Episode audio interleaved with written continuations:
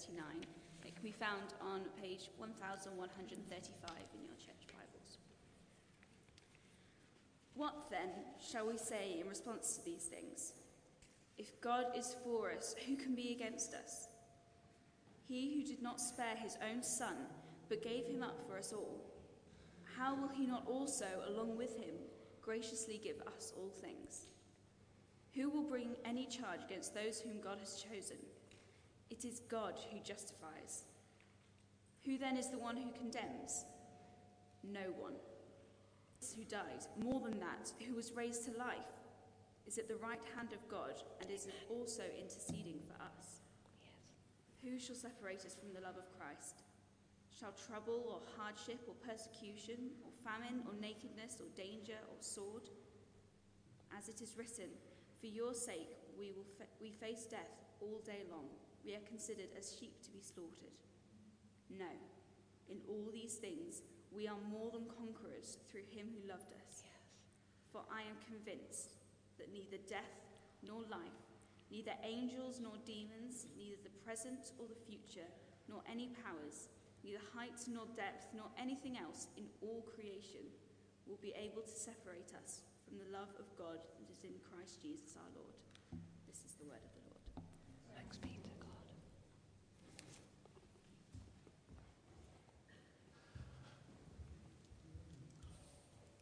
Thanks, Sarah. Hello, everybody. Morning. It's nice to see you all. Let's pray.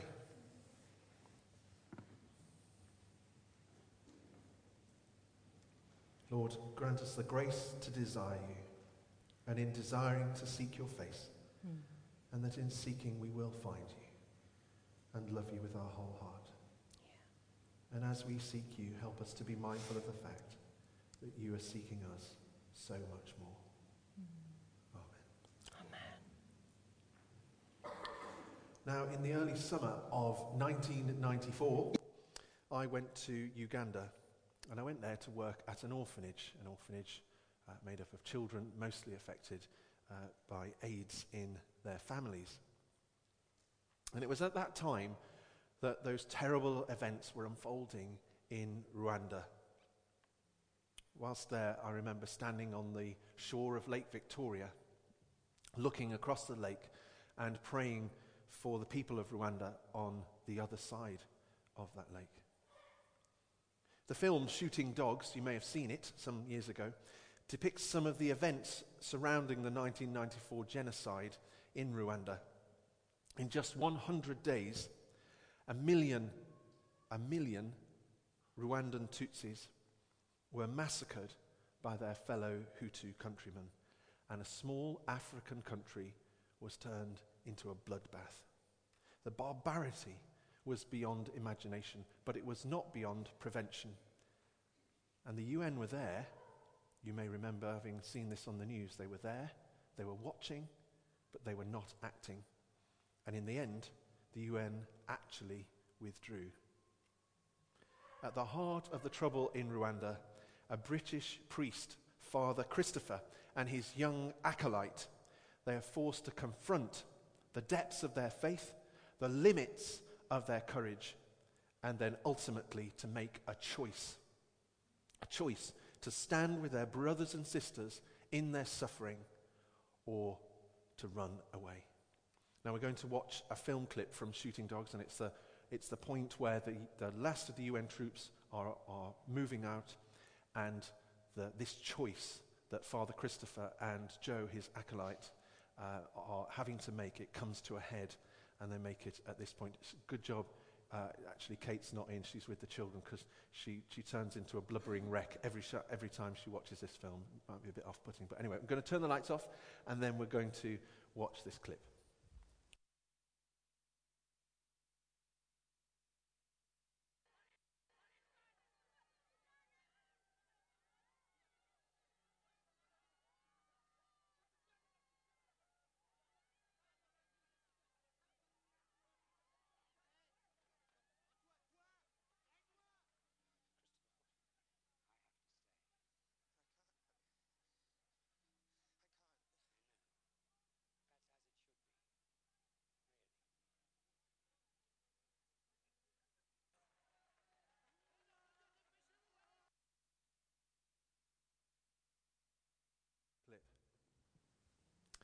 Where is God in everything that's happening here?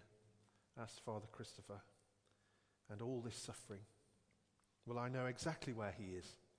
He's right here with these people. He's suffering. His love is here. If God is for us, who can be against us? asked the great missionary Paul. Do you feel like God is for you at the moment? Maybe you're asking, where is God in all this? I wonder, in what situations would you like to know that God is for you? Who or what are you up against at the moment? Pressure in relationships, pressure at work, in your finances, in your family, in your marriage, as a parent, or pressure concerning your health. And further afield in our wider society, across the world, who needs to know that God is for them at the moment? On Remembrance Sunday, it's especially appropriate that we're aware of the consequences and the pain caused by conflict and war. And aware too of the cost that people laid down their lives to try to make peace. Refugees are displaced by war, they're up against it. Nations are up against it. Charities are up against it. Organizations, they're up against it too. And as a church, how are we up against it at the moment? I'd like to take a few minutes just to look at this. Not because the pain and the difficulty of that is as intense or as difficult as those being faced uh, in issues of people across the world, but they're still real nevertheless. And it was at this point that in the first service at nine o'clock, clock, that the whole of my screen went blank on my iPad. I thought all my notes had disappeared. Unfortunately, I just scrolled down and they appeared again. But it's not done it this time. Four years ago, we decided on a church mission statement, a strap line, a few words, well, more than a few words, it was five words, in fact, that sum up the vision of what God is calling us towards. And it's these words loving God, living his adventure. Now, as Christians, loving God, if you hadn't noticed, doesn't come without opposition or difficulty. Living his adventure, it can take us through green, sweeping valleys with the sun on our backs, but it can also take us up rocky, treacherous mountains that are hard to climb and hard to cope with, and it's difficult stuff. The adventure of our particular vision is one that's leading us towards being a church that's focused on mission in every way. A church for today's world. The kind of church none of us has been part of before. It's a new experience for everyone. Moving from a familiar way of being church to something that's new. Becoming a church where we're engaged with and serving the people of the context in which this building sits. And we see lots of things happening to help make that possible. A church where we look to grow as disciples who make disciples, and not just a church where we grow as disciples on our own. A church that encourages all to serve God in every bit of life, every corner of life, so that we're living for Jesus every moment of every day. And a church where we're all involved, serving God in and through the church, so that we're less dependent on people like me ministry staff, professional Christians. A church that looks to share the love and gospel of Jesus with those who have no connection with church at all. And a church that deals with issues that uh, the church globally and locally are facing instead of smoothing things over. I've said many times that this is a hard and disorientating process. We're not what we once were, and we're not yet what we will be through God's transforming work. Imagine Christchurch is a ship on the ocean, and we left the safety of the harbour, the shore, and now we've lost sight of that. It's, it's long gone. We've left that familiar place behind, and we haven't yet reached our new destination. We not, might not even be able to see it ahead. And at the moment, we can feel all at sea. I can't begin to tell you how heavily I carry the pain of this transition in my heart and in my life and in my work because I love you all. And I care for you. And I'm grateful to so many of you for the ways in which you've been so faithful throughout it all. And I want to encourage us, though, to ask for God's perspective on the change. And not just to view things through a lens of, of how things used to be, all that familiar.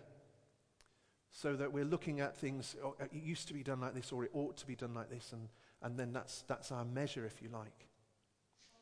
But this will require a huge amount of love and patience and understanding from us all. To help us, it's important to note, I think, that the transition from that familiar way of being church to a, a mission focused church, focused on those who are not yet members of the church or Christians, is part of a move of the Holy Spirit across the world. I've read about it many, many times. I've studied it. I've talked about it with other church leaders, and I saw it clearly in the US. When uh, we, Steve and I were in the US, where Steve, there he is, uh, over in, uh, back in uh, June, we visited a church called Northland Village Church. I think Steve might have shown you a picture of it some time ago.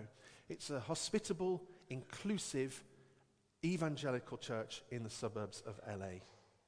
And we met with uh, church leader Mark Warners, and we met with him in his office, which happens to be the pub across the road from the, from the church building. It's a great pub.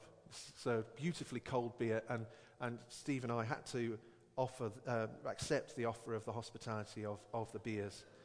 Uh, it was a very hot day. What struck me was the way in which members of that church community live out their faith as disciples of Christ, like, like we're trying to do.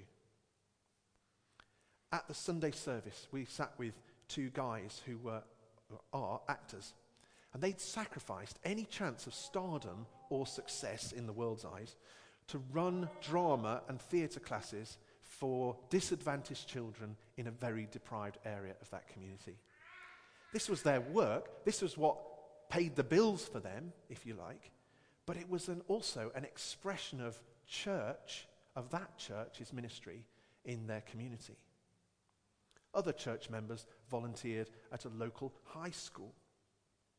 And apparently, at every service, and we witnessed this happen, members share their news of how they had been or were about to serve God in the week ahead uh, in their neighborhood, and how other church members could support them. And everybody had the opportunity to do that if they needed to or wanted to. It was incredible. But all of this ministry and work for them wasn't without opposition or struggle. Some people had left the church because they preferred another way of being church. Some in the community objected to this Christian activity and were really opposed. And one or two other church leaders of nearby churches found it difficult and unfortunately hindered what was going on. So, change in church can make us feel up against it too, under pressure. But a journey of development is not without its difficulties and challenges. We ought to remember this when we're trying to find a glimmer of hope concerning the England rugby team, for example. Back in 2003, the England rugby team run, uh, won the World Cup. We triumphed. But of course, sometime before that, we were in a similar position as the England team is now and went through a terrible time and hit rock bottom. And it was that difficulty, that struggle, that enabled the growth.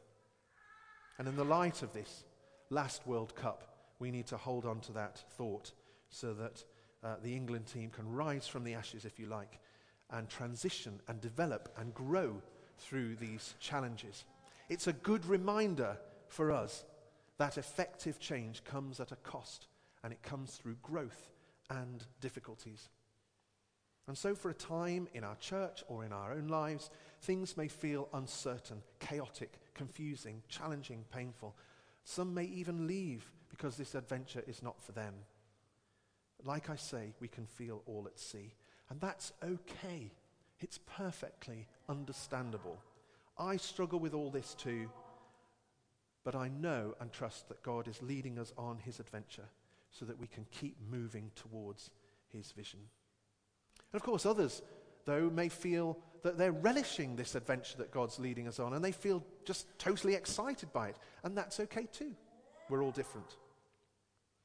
And so, then, as we see in our personal lives, in issues that people are facing across the world, and in our church, and in every church, we can be under pressure. We can be up against it in numerous ways. It can leave us wondering where is God in all this? Well, it's Paul's lyrical words that communicate to us a message of hope. In the previous section to the one that we heard Sarah read for us, this morning, Paul highlights the pain and the groaning and the weaknesses that are associate, associated with life's difficulties and suffering. And he tells the Roman church and us too today that in all things God works for the good of those who love him. In all things, God works for the good of those who love him. And then put, Paul puts to us this amazing rhetorical question If God is for us, who can be against us? But how do we know this? Why is this even true? Well, Paul goes on to spell it out in verse 32. Because God did not spare his own son, but gave him up for us all. Jesus sacrificed his life for us. Surely, says Paul, this is the guarantee that He loves us enough to graciously meet every need we have. And Paul borrows the words that are used by God when Abraham proved his loyalty by doing what God requested of him, being willing to sacrifice his only son, Isaac. And God said, Abraham, you've not withheld from me your son, your only son. You can read about that in Genesis chapter 22. But of course, what Abraham was asked to do, God did. He gave his only son. And so Paul is saying, in effect, think of the greatest example of loyalty. It's appropriate that we do that on Remembrance Sunday. God's loyalty is like that. He gave his life for you. In the light of this, William Barclay concluded that surely we can therefore trust a loyalty like that for anything. Looking closely, though, God for us doesn't simply boil down to Him cheering us, cheering us on from, you know, whilst He's sitting on a cloud somewhere, or zapping a few spiritual nasties from the safety of heaven. Being for us means that He is with us, just like the film clip reminded us. That's what God giving his life for us means in part. Suffering for us, suffering with us. So when trouble, difficulty, or hardship come, God is there for us. I love this image of a cross that just appeared in the rubble. It's the rubble of the Twin Towers. After the attacks on 9 11. It's an amazing reminder. Where is God in all this? Well, He's right here. He's right here. He's with us. He's suffering with us. His love is here.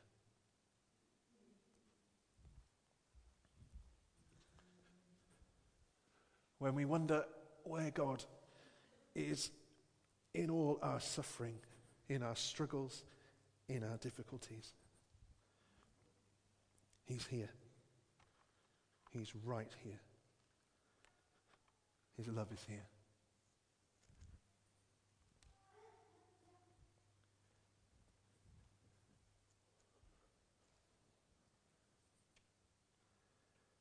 But I think there's still more treasure to be found in Paul's words.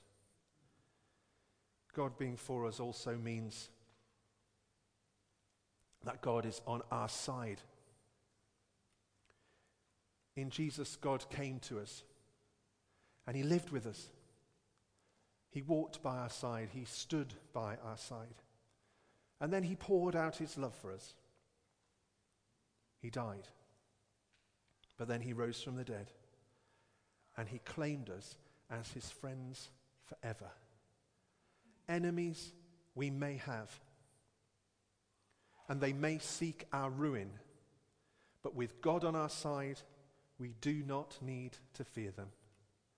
They may cause us to suffer a great deal, but they cannot take us away from Jesus, and they cannot take Jesus away from us. And so to finish, how will God being for us help us today and in the days ahead? In our personal lives, in the issues that we're facing across the world and as a church? Will it make a difference? Will it reassure, comfort, give strength? Will it inspire us all to pray with confidence for those in need, for our church, and for our own needs?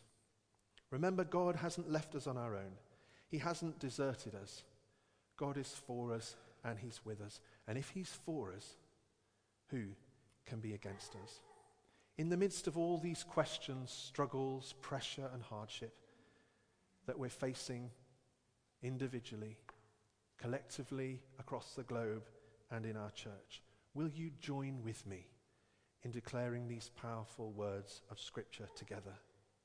You'll need a Bible. They will appear on the screen, but you would need a Bible because I'd like us all to turn, if possible, to face the cross at the heart of us as a reminder that God is right here. He's suffering with us, He's for us. And we're going to read Romans chapter 8, verses 37 to 39, and it's on page 1135. Don't worry if you'd rather just sit and, and just hear other people do that. That's totally fine. But if you'd like to do this, that would be great.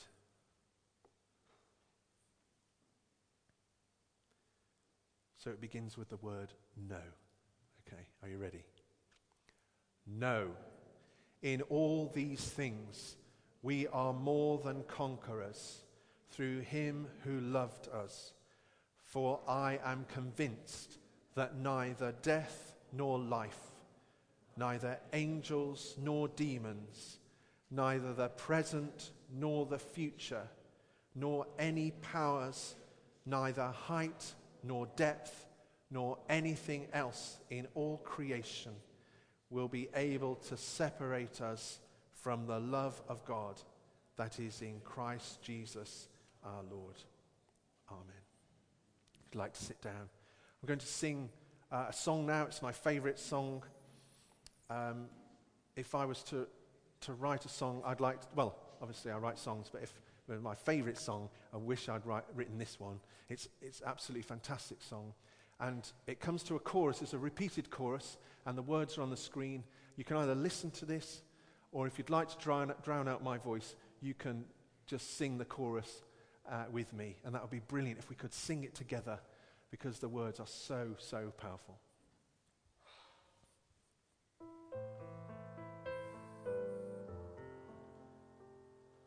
A sign shall be given, a virgin will conceive, a human baby bearing undiminished deity.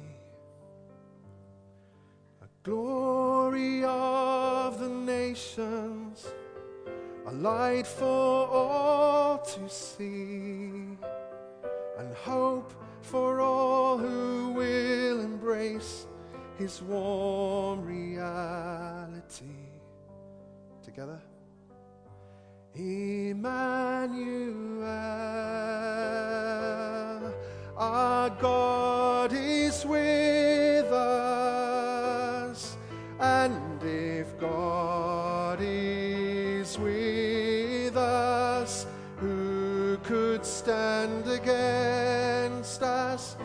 God is with us, Emmanuel.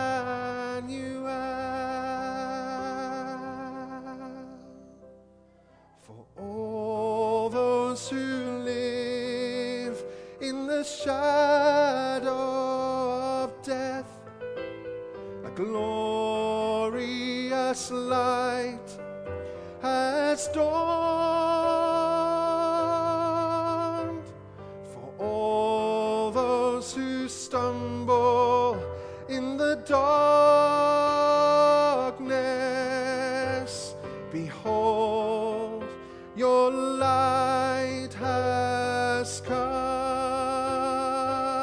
Together, Emmanuel,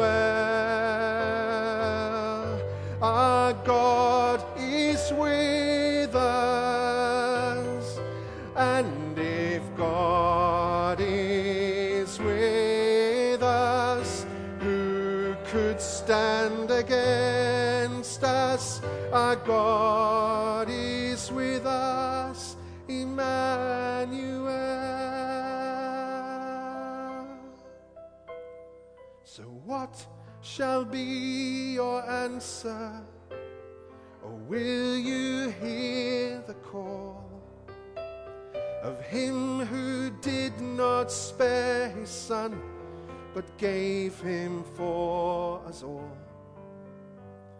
On earth there is no power, there is no depth or height that could ever separate us from the love of God in Christ. Together. Emmanuel, our God is with us, and if God is with us, who could stand against us? Our God is Emmanuel,